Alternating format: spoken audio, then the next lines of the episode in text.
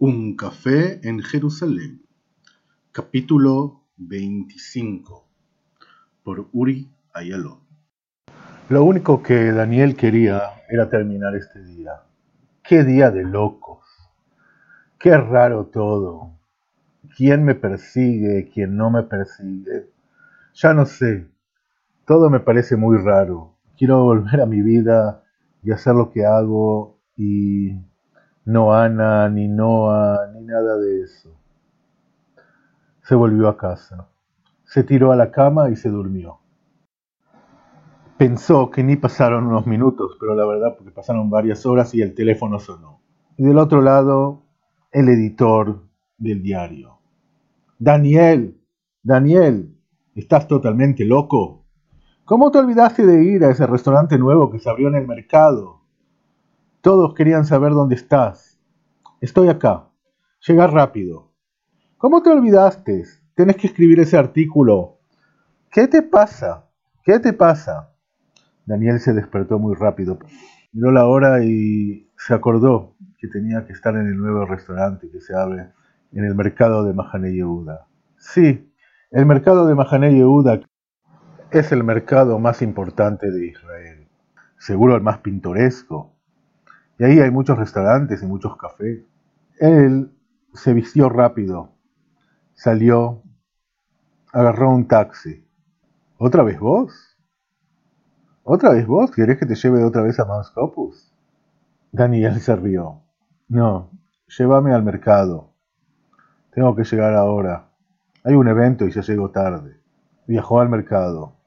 Justo cuando estaban cruzando uno de los semáforos, vio a una amiga de él, una amiga que no la vio hace años, de la escuela.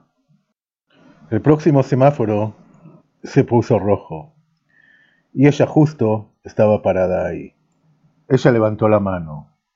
El taxista le preguntó a Daniel, ¿te molesta que la llevemos? Mira, estoy un poco apurado, pero... como vos quieras. Ella miró adentro del taxi. Necesito ir al mercado. Ah, Justo voy al mercado, dijo el taxista. Vení, subí. Ella subió adelante, Daniel estaba sentado atrás. ¿Daniela? Daniela dio vuelta la cabeza y miró para atrás. ¿Recordame? ¿Te conozco? Daniel se puso un poco ofendido. ¿En serio lo decís? ¿No, me, ¿No te recordás quién soy yo? ¿No me conoces? Mirá, no sé. Eh, no, la verdad que no sé. Se empezó a reír. Daniela, soy Daniel. Estudiamos juntos en el secundario. Me parece que te confundís. Yo no estudié con Daniel en ningún secundario. Igual, mira, no me gusta tanto que algún hombre que piensa que me conoce, así me llama en el medio del taxi. Estoy muy apurada, así que pido disculpas, pero no te conozco. Daniela miró de vuelta. Estaba seguro que era Daniela. Siguió viajando, hasta que llegaron al mercado. El taxista paró. Daniel le dijo, yo voy a pagar. No sé quién sos vos, si sos Daniela o no, pero sos mi invitada. Disfruta la visita en el mercado.